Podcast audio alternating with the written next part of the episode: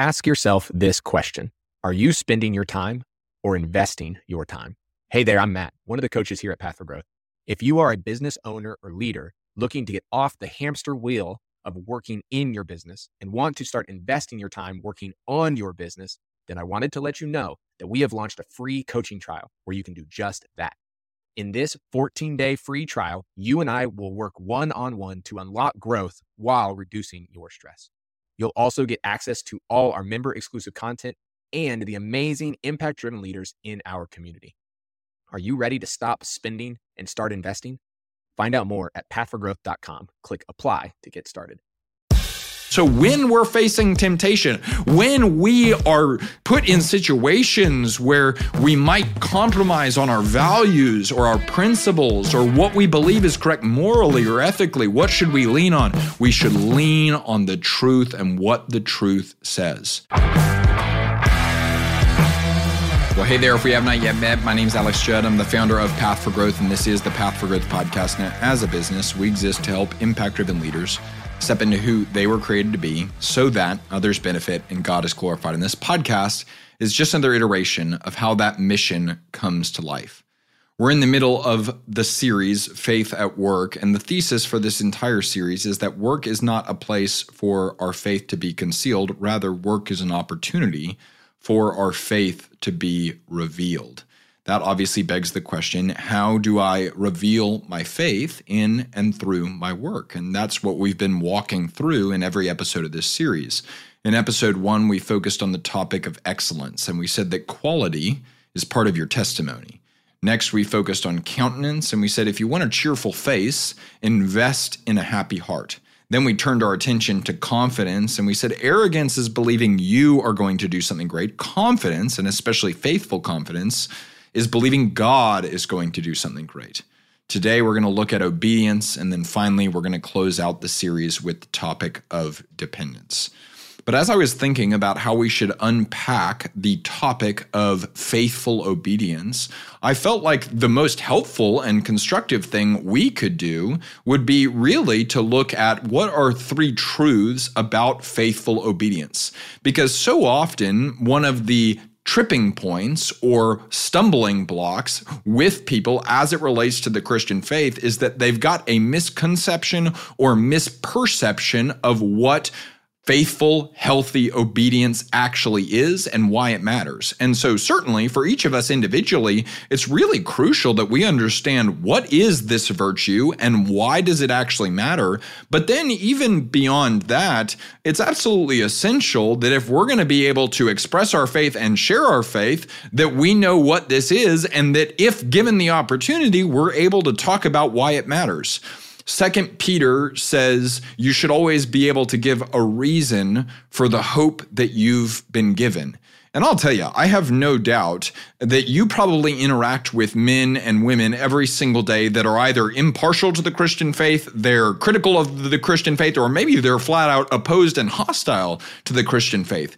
And without a shadow of a doubt, one of the most base fundamental criticisms of Christianity is often like, oh man, that's no fun, right? You're just a bunch of prudes, a bunch of shrewds, a bunch of rule followers that set up these arbitrary boundaries and limitations that limit all fun and all freedom.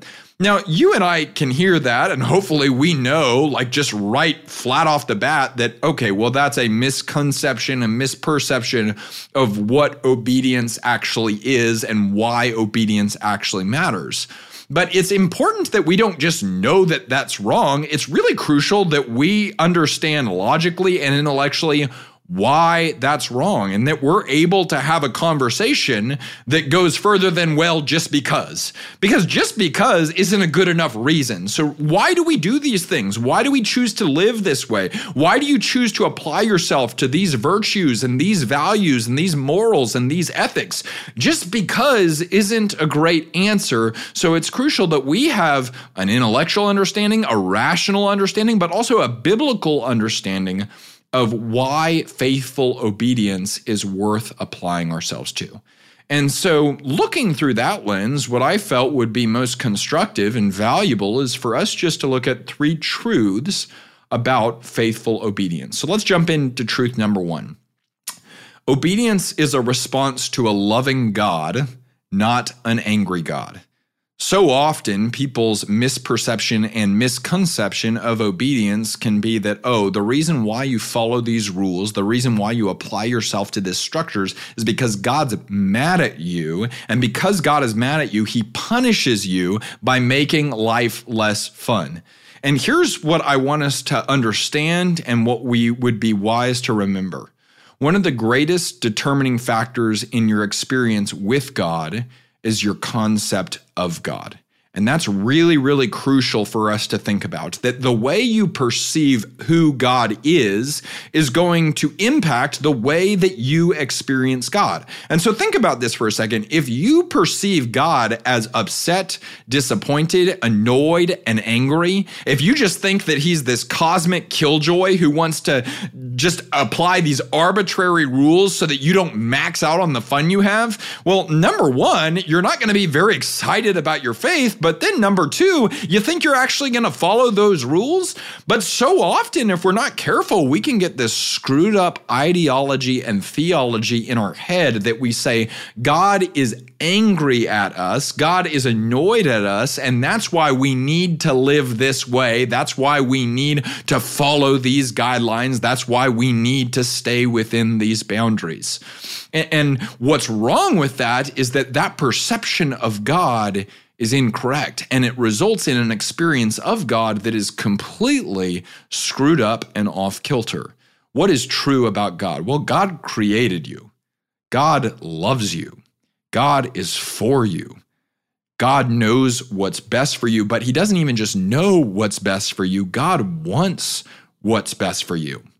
And it's in that perception of who God is, a correct concept of God, that we can start to look at the morals and ethics and guidelines that are laid out for us in Scripture and say, oh, these aren't punishments that are preventing me from freedom, but rather these are boundaries and guidelines that are actually in existence to help me experience freedom.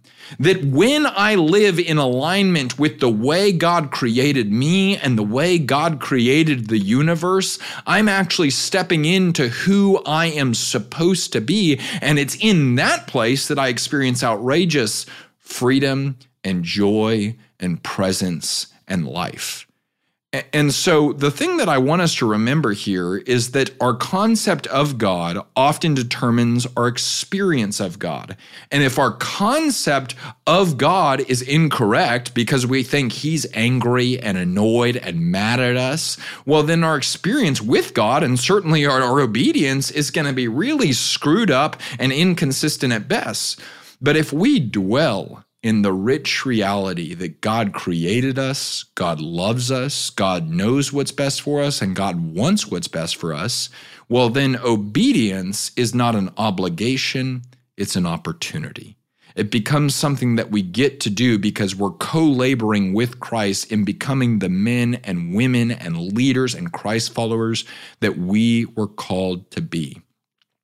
In John 4, Jesus says, Anyone who loves me will obey my teaching.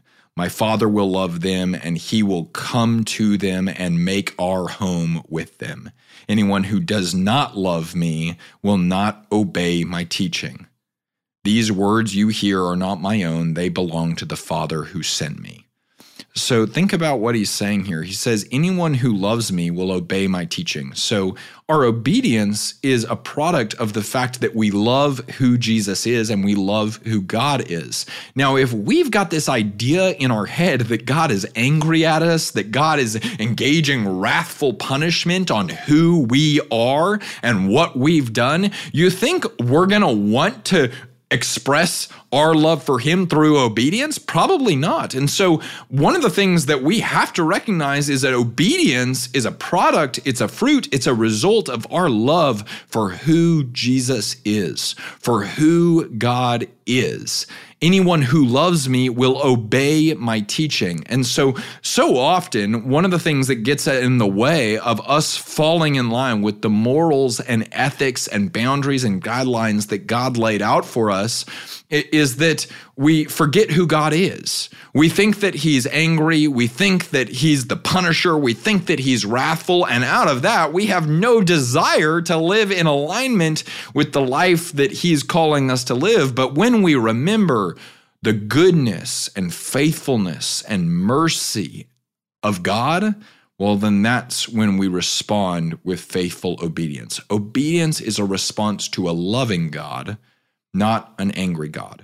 One more point on this that I think is really, really important. You can kind of start to hear this line of thinking and maybe start to ask the question okay, but there are definitely sections of the Old Testament where God is angry and where God is wrathful. And maybe you've struggled with those before. I'll tell you, a book that really helped me with those passages and specifically that idea was a book called Gentle and Lowly that really dives into the character of who God is. And one of the things that I learned in that book, Gentle and Lowly, I believe it's by Dane Ortlund, that was so powerful for me was that anytime you read a in a section of the Old Testament about God being angry, about God exercising wrath, it says that really it's very clear biblically that God is always provoked to anger. And it's typically after a very long, extended period of time, right? Anger, very clearly throughout the Old and New Testament, is not God's natural state. God's natural state is steadfast, loving kindness, even in the Old Testament. It's when people aren't listening, which is going to get into the next point that we have about obedience, over an extended period of time that God's anger is provoked, and it's always in the best interest of the people that he loves. And so it's just absolutely crucial before we move on from this point that your concept and perspective of who God is is healthy because one more time, one of the greatest determining factors in your experience with God is going to be your concept of God. So make sure that your concept of who God is is aligned with truth. Okay, let's move on to the second truth about faithful obedience. Obedience is about attentive listening, not ignorant rule following. We already said it. One of the criticisms that can be leveled against Christianity is okay, y'all have created some arbitrary, random rules that limit freedom and restrict fun. And that's a misconception of what faithful obedience actually is. It's actually really interesting to look at the words and the etymology of those words associated with obedience. So the word obedience, its root is in the Latin word obdire obdire. And what obdire means in Latin is to listen with great attention. Isn't that interesting? So, obedience, literally, the word in Latin means to listen with great attention. But then, what's really interesting is if you go further into the etymology and you start to ask, okay, well, what's the antonym of that? What's the opposite of the word to listen with great attention in the Latin? Well, the, the opposite of to listen is obviously to not listen or to be deaf to. And the Latin word for that is surdos. So obdire is to listen, and that's where we get obedience from. To not listen or to be deaf is surdos. You know what English word comes from surdos? Absurd. And man, I can think of times in my life where it's like I was listening. I was paying attention not just to my own ego driven ambition, not just to my feelings, not just to my temporal desires or impulses, but rather I was listening to the Holy Spirit and I was engaging in what God wanted and I was engaging with the way the universe was created and the way things work best for me and the people around me. And when I listen to that, when I obdire to that, it's like, man, things go so well. But when I choose not to listen to that, when I don't engage in prayer, when I don't pay attention to what God would want in a given situation, when I don't follow the guidelines of biblically the way the universe was created and the way wisdom works, surdos, right? I'm absurd. It's crazy. And so the thing that we need to recognize is that this isn't just about ignorant following of arbitrary rules. This is about attentive listening. That obviously begs the question okay, well, what are we listening to? And the answer to that would be God. Now, anytime we get into this idea of okay well listening to god does that mean god is speaking to you audibly? And i would say i mean some people certainly experience that. And, and i've talked to people that experience that. But in my experience for myself but also other people a lot of times it's not an audible voice. Here's the thing that we would be wise to remember though God is acting and speaking today. God is not just this God that existed 2,000 years ago and now we only read about him in a book. God is working and acting in alignment with everything that he did and said in that book today, here, and now. So the question is not, is God speaking? The question is, are you listening? And so then we start to look at the idea of okay, well, where and how is God speaking? If it doesn't always happen audibly, how can I effectively and attentively listening to what God is saying? And that's what I want to focus on within this truth is, is five ways that God interacts with us, that God is speaking or has spoken to us. Number one, God reveals who he is and what he wants in his word. Uh, so so often we say, okay, well, I just need to figure out what God's saying, and in reality, we need to figure out what God said. This is why it's so crucial that we understand Scripture and that we look to Scripture. So often in my leadership, if I'm not careful, I forget to ask the question, what does the Bible have to say about this? James 122 says, "Do not be hearers of the word only, deceiving yourselves, but be doers of the word." So it's not enough just that we listen to the word on Sundays and maybe we read it for 5 minutes in the morning or we look at the verse of the day. What we want to be focused on and what we're challenged to do in James 122 is to be a doer of the word. That's what I want for you as a leader. That's what I want for myself is I want to be the type of person that is not just reading scripture. I want to be the type of person and leader that is living scripture. And that kind of requires us to ask the question, what does the Bible say on this matter? And the thing that's so cool about that is that scripture is authoritative. And think about that sentiment for a moment as it relates to this topic of obedience. Well, scripture is authoritative. And what is obedience? It's to submit to authority. Now, that can be a really tough phrase, especially for strong minded, high willpower leaders. But man, we can trust the authority that is in Scripture. I once heard an illustration that discussed the umbrella of authority. And I want you to kind of picture this for a second. So often in my life, I've seen how I've got this authority, the umbrella of authority that is scripture, but if I'm not careful, I'll live with it to my right or to my left, right? And it's like I'm getting hammered by hail, I'm getting pelted by problems. Meanwhile, I'm holding this umbrella, I'm just not under it. And what does it look like for us as leaders, for us as men and women to make sure we're under the umbrella of authority because scripture is authoritative?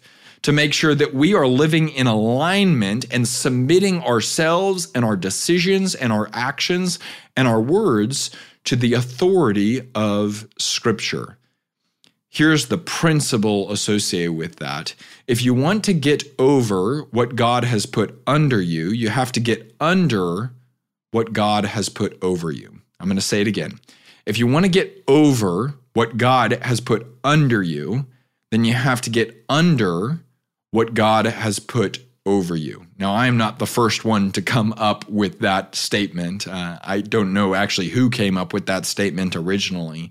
But the idea that's embedded in that principle is that if you want to properly steward and manage the blessings, the business, the finances, the family, the relationships that God has given you to steward and manage, you need to get under the authority of the rules and guidelines that He's given you that are laid out in His Word. So, where and how is God speaking? Well, the first way is in His Word. And we need to be students of Scripture so that we can get under the authority of what the Bible says. Where else is God speaking? Where else is God acting? In His creation. Have you ever thought about how many illustrations the Bible uses and metaphors that the Bible uses that are nature, right? It talks about ants, fig trees, sparrows, roses, vines, branches. It talks about trees literally all the time, right? And so there's something to be said about the fact that if we want to know about who God is and the way God designed the world to work, one of the first things we should look at is nature. And we should ask the question what is generally true about the way God designed the world to work? That can also point to the fact that we should ask okay, well, what is true historically and what is true biblically? Ecclesiastes says that there's nothing new under the sun. And that can be a really comforting realization when you realize principally, there's nothing that you will go through that hasn't happened before, right? Certainly the specifics are different and might change, but you can try to find the principles associated with what you're going through. And you can say, okay, well, how did God design the world to work? What has occurred historically? What has occurred biblically? And if I look at all these examples, I can find some models and some principles that I can extract that can help me obey and act with wisdom in this situation. Now, this really requires us as leaders to look at situations and decisions and conversations principally, strategically, and objectively instead of specifically, tactically, and emotionally. So often, one of the reasons why it can be really easy to say, okay, well, the Bible doesn't have anything to say on what I'm going through specifically right now is because we're looking at things too tactically. And if we can step back and start to be principle based thinkers and say, okay, what is actually the nature of what's going on in this situation or in this decision, then we can find how these ancient texts actually overlay incredibly powerfully into the things that we're walking through and the things that we're working in. And I'll tell you, oftentimes the reason why I don't do this or why I struggle with this is because I'm moving too fast. It takes some time to say, okay, in terms of what God has revealed in his creation, in terms of what God has revealed historically and biblically, how does God's truth overlay my situation? A lot of times I'm just in too much of a hurry to ask that question. This is why it's so crucial that we spend time to engage in awareness garnering prayer where we ask, What's going on in my life right now? What's going on in my heart right now? What's going on in my leadership right now? And what does God have to say on the matter in His Word, number one, and in His creation? How else can we listen to and see how God is working and speaking to us? Through His example. This is what's so cool is that if you are a Christ follower, you don't believe in this God that is mythical and completely unrelatable to who you are and what you go through every single day. That is the beauty and the distinct nature of the Christian faith is that God came down to earth right? We believe that he put skin on. We believe that he became Jesus, and Jesus was the Son of God, but he also was the great I am. And he was God walking the earth as a 30 year old man. And it's really important that we don't get so enthralled with the divinity of God that we miss out completely on the humanity of Jesus. And so, what's so cool about that is one of the questions that we can ask as leaders, as men and women, as husbands and wives and parents, is we can start to ask the question okay, what's a situation that Jesus was in whenever he was on this earth that had parallels to the one that I'm in right now? And what can I learn from what he did, the way that he acted, and what he said? Again, so often I don't take the stutter step, I don't slow down enough to ask that question. It's almost like VBS had something figured out whenever we were kids, whenever they gave us those bands that said WWJD, right? Because that's actually a pretty good question. What would Jesus do? And it can be really easy to look at that question and be like, well, I don't know what Jesus would do. And well, maybe this is a great impetus to get to know what Jesus would do. And so what do we need to look at? Well, we need to look at who Jesus was and what Jesus did in the Gospels. And that's going to require us to develop a skill set, but I will tell you it's a skill set that is so wildly worth developing because it can help you as a leader. But then, if we're talking about the role of leader as coach, and then even beyond leader as coach, leader as disciple maker, oh my gosh, if you can help transfer this skill to others, it will be so powerful. So, what's the skill? You've got to learn how to extract the spirit of the situation that you're in or the decision that you're making or the conversation that you need to have. And you need to take that and look for examples where Jesus engaged with the same spirit right? And so what we're looking for is the core principles or topics or categories of things that we're engaged in. We're going to extract the spirit and then we're going to ask the question, okay, when did Jesus engage with something like this and what did he do? And so let's walk through a couple of examples just to look at what this skill actually is and how this skill actually operates. Maybe you have to address underperformance or misbehavior within a team member. So, what's the spirit of what's going on there? Well, the spirit of what's going on there is confrontation, and how do you handle confrontation in a healthy way?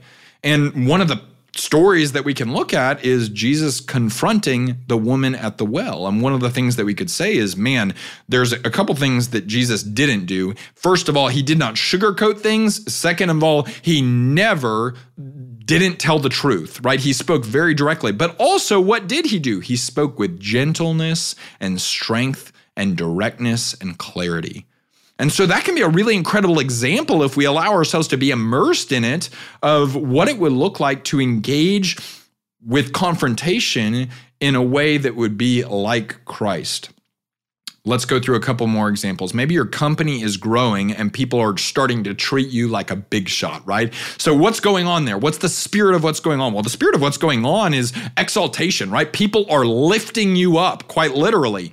And, well, there's so many examples of where that happened to Jesus, where people started to lift him up. And what did he do in those situations? Well, there's multiple times where he literally healed people or performed miracles and then told people, hey, I want to remain anonymous. Don't tell anyone about this, right? Right? And so there's clearly value in anonymity, and there's clearly value to not allowing other people to just exalt us and lift us up beyond what we should be lifted up. But then what else did Jesus do in the moments where he was most exalted? He got on his hands and knees and served. I think about when Jesus in John, I believe it's 15 or 13, washes the disciples' feet. And then he says, literally, go and do likewise. As I have done to you, so you should do to others. And it's like, okay, so when we're exalted, when we're lifted up, our natural impulse, our natural response, if we want to follow what Christ did and who Christ was and the way Jesus led, is we should get on our hands and knees and serve.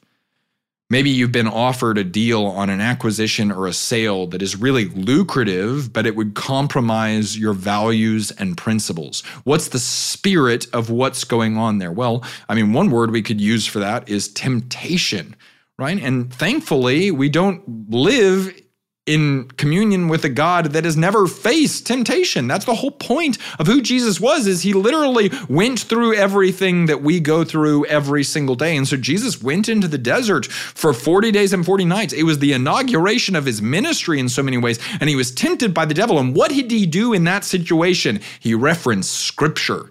He said, It is said, it is said, it is said. And he repeatedly leaned on the truth that God has given us and revealed to us from the prophets of old. And that's what he leaned on. So when we're facing temptation, when we are put in situations where we might compromise on our values or our principles or what we believe is correct morally or ethically, what should we lean on? We should lean on the truth and what the truth says. Let's do one more example. Maybe you find yourself in a situation or in a leadership position and you can see examples of where people are being taken advantage of. Maybe it's people in your community, maybe it's customers that you have, maybe it's team members. What's the spirit of what's going on there? Well, the spirit of what's going on there is manipulation and evil. It's power, using power for the wrong sake, right? And it's not good, right? And so, what's an example of how Jesus handled that? Well, think about Jesus at the temple, right? What happened when Jesus walked into the temple, right? He saw a bunch of Gentiles that were being manipulated. And, and what was his reaction? Righteous anger. He literally started flipping tables. Now, it's helpful to remember there that Jesus wasn't guarding his ego by any means, or he wasn't guarding his fragile feelings by any means. Jesus was expressing righteous anger in service of others. Now, I give you all those examples just to say that we can develop this skill of looking at the situation that we're in, or the decisions that we're faced with, or the conversations that we need to have, and we can extract the spirit of what's going on in that thing. And then, if we just take the time to pause and ask the question when did Jesus go through something like this? And what can I learn from what he said, what he did, and the way that he acted? We can learn from his example.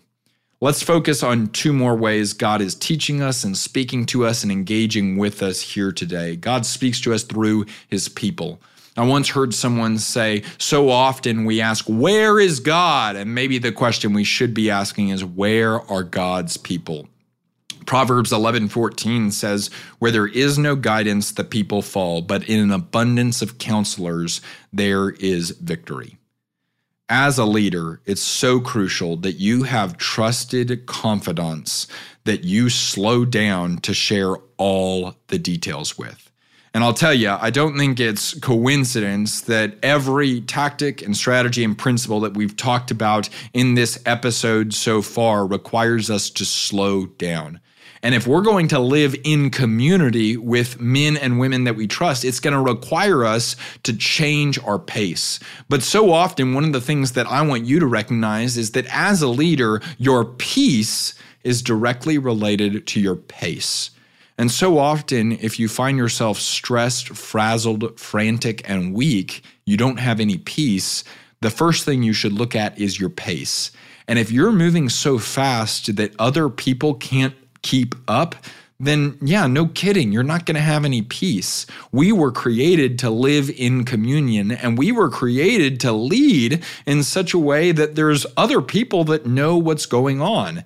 Now, this kind of begs the question okay, well, what do you look for in wise counselors? And I felt like it would be helpful to just highlight three things that would be wise to look for in the wise counselors that you're doing life with and doing leadership with. Number one, do they have a biblical worldview? And some people may disagree with this, but I just feel like this is really important. If I'm going to have a coach or a mentor or a counselor or even a close friend that's going to be advising me on my business, it's really crucial that they look at the world through the lens of the Bible. At least to me, that's absolutely important. And here's why it's a principle your purpose always affects your path. I'm going to say it again. Your purpose always affects your path. So think about this illustration for a second. Maybe I'm here at my home in Phoenix, Arizona, and I want to go to New York, right? And the reason why I want to go to New York is okay, well, I want to see the country and I want to stop at all the small towns and I want to try the local cuisine at every stop along the way. Well, then because that's my purpose, then what's the best path that I should take to get to New York? Well, I should probably drive and I should probably leave an extended amount of time to make stops along the way. Conversely, if my purpose is just to get there as fast as I can, well, then I should just fly to New York and book a ticket, right? And depending on which perspective or which purpose someone is operating with, they're going to kind of give me a different path. And so the same is true with regard to your business and the way that you get counsel from people, right? If you're destination is, man, I, I really want to grow my business. Well, some people may align with your purpose and they may know, like, okay, well, your purpose is to glorify God and love people. And that purpose, as it relates to growing your business, is going to affect the path that you walk and the way that you grow your business. But then you may talk to another person that they may not even be a bad person. They just don't believe in God. They don't have a biblical worldview. And so they think the purpose of growing your business is to grow your business. Well, that purpose is going to affect your path. And your path isn't going to be informed by the values and virtues of loving God and loving people. It's going to be informed by the purpose, which is I'm growing my business to grow my business. Your purpose affects your path. That's why it's so crucial that you have wise counselors that you talk with regularly that have a biblical worldview.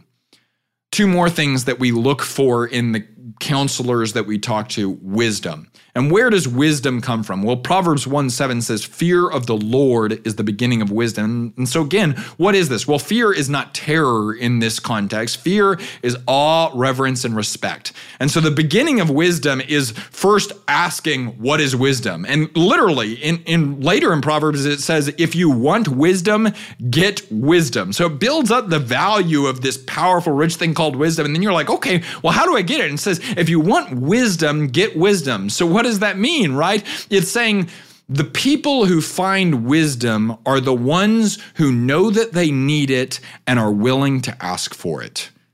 And so, what I want for myself is to be the type of person that always knows, man, I need to get some wisdom, and then is constantly curiously asking and looking for wisdom. But that's also what I want from my counselors that they don't think they're this expert that's got it all figured out, but rather they're someone that has some experience, that's evaluated that experience, and that is constantly on this journey of never ending growth where they're seeking wisdom. They know that they need it, and they're actively asking God for it. That are our wisdom doesn't come from within us. Our wisdom rather comes from outside of us. And it comes when we have the guts to ask, where is God in this situation? Where is God in this conversation? Where is God in this decision? Because the fear of the Lord is the beginning of wisdom.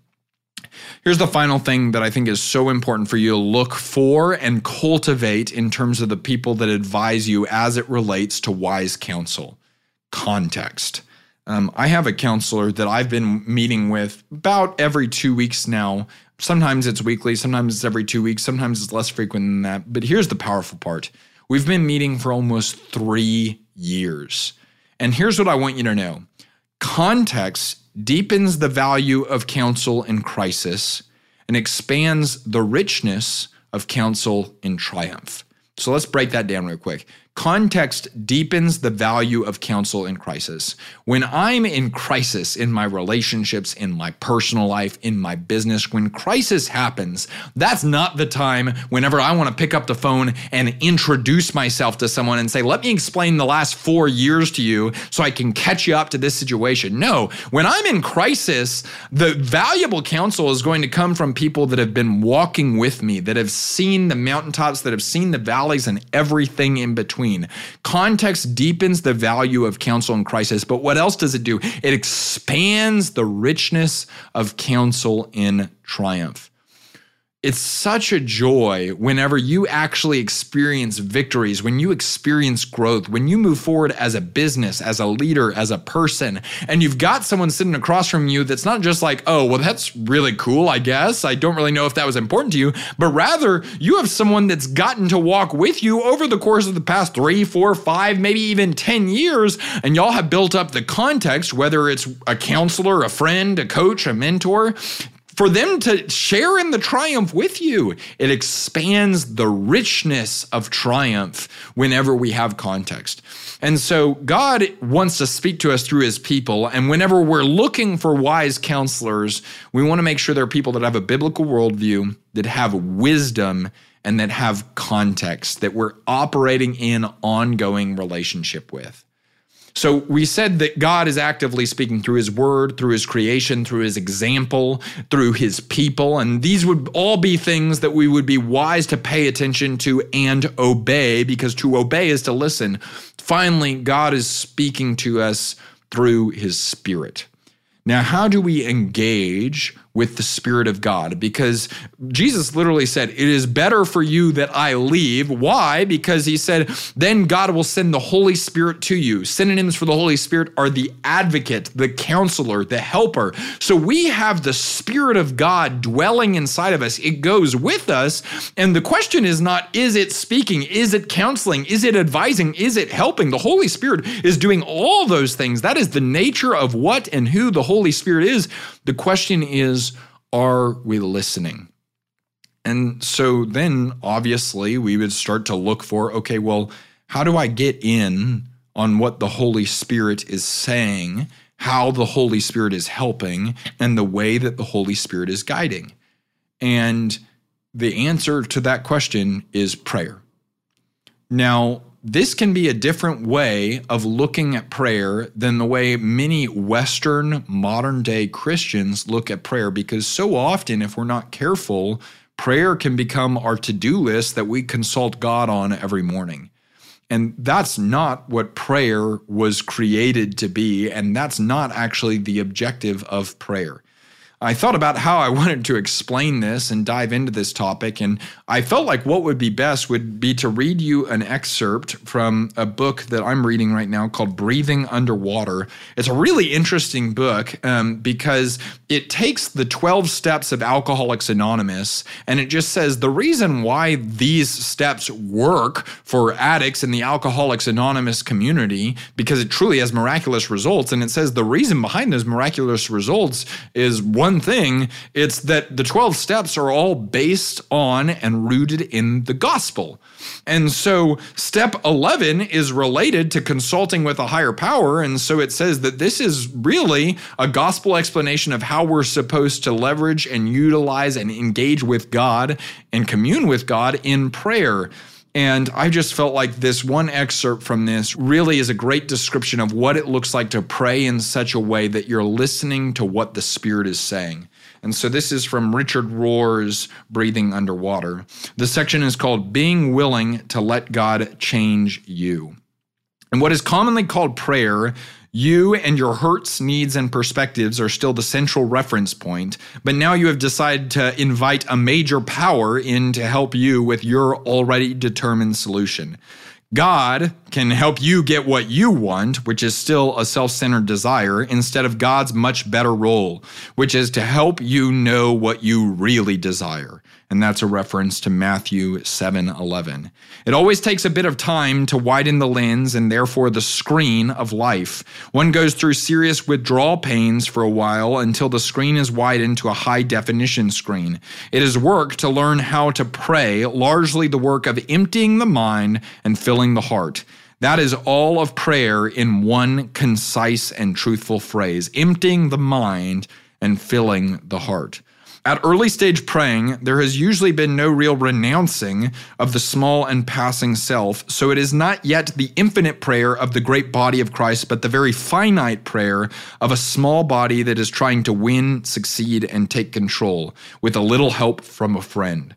God cannot directly answer such prayers because, frankly, they are usually for the wrong thing and from the wrong self, although we do not know that yet. In short, prayer is not about changing God but being willing to let God change us. Or, as step 11 says, praying only for the knowledge of his will. Jesus goes so far to say that true prayer is always answered. Matthew 7 7 through 11. Now, we all know that that is not factually true unless he is talking about prayer in the sense that I am trying to describe it. If you are able to switch minds to the mind of Christ, your prayer has already been answered. That new mind knows, understands, accepts, and sees correctly, widely, and wisely. Its prayers are always answered because they are, in fact, the prayers of God too. True prayer is always about getting the who right. Who is doing the praying? You or God in you? Little you or the Christ consciousness in you? The contemplative mind prays from a different sense of who I am. It rests and abides in the great I am and draws its life from the larger vine and the deeper well. Paul puts it this way You are hidden with Christ in God. When Christ is revealed and he is your life, you too will be revealed in all your glory within him.